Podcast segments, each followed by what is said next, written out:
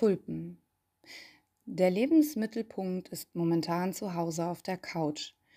Aber der Zweitwohnsitz ist ja irgendwie der Rewe-Markt, weil man sonst nirgendwo hin darf. Also auch ein Lebensmittelpunkt. Oder doch ein Quadrat, wobei das Lebensmittelquadrat eher ein Quader ist und Kühlschrank heißt. Mein Drittwohnsitz ist ein sehr großer Quader und nennt sich Weinkeller.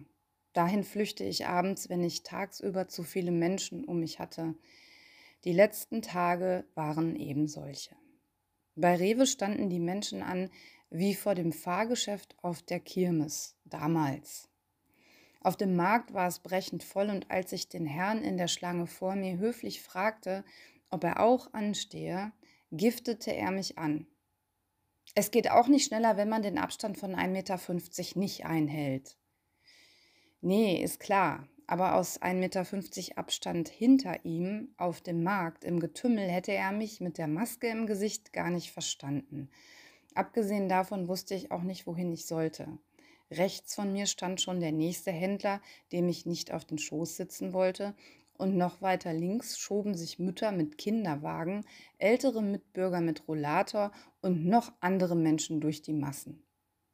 Dort wäre ich also mit 60-prozentiger Wahrscheinlichkeit unter die Räder gekommen. Ich guckte, ob seiner latenten Pissigkeit, wohl etwas irritiert, pflichtete ihm dann aber bei. Stimmt. Ich dachte auch, dass sie vielleicht nur auf jemanden warten, nun war er irritiert.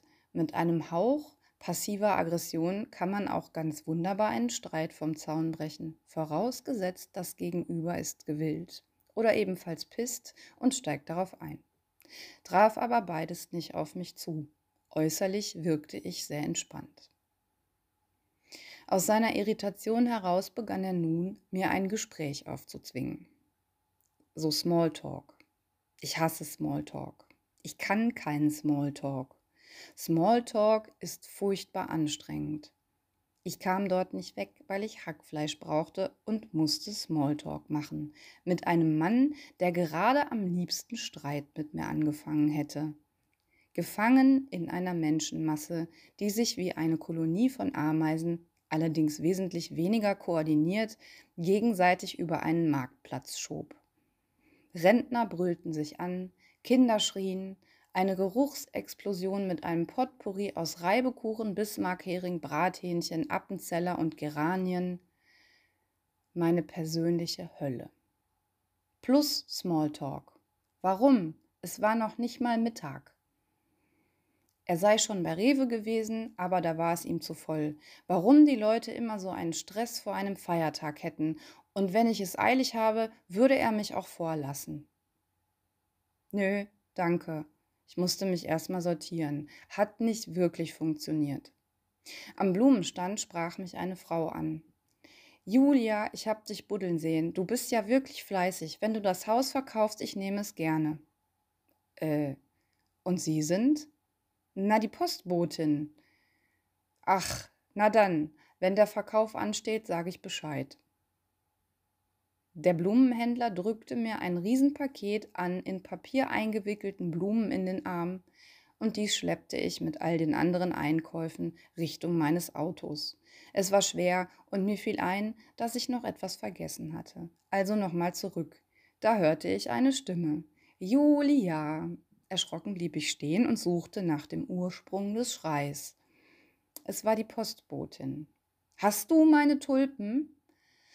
Ich riss das viele Papier auseinander und entdeckte einen Strauß gelber Tulpen, den ich nicht gekauft hatte, gab ihn der Postbotin zurück und war überaus erleichtert, nämlich um den Strauß Tulpen, dem ich eine Stadtführung spendiert hatte.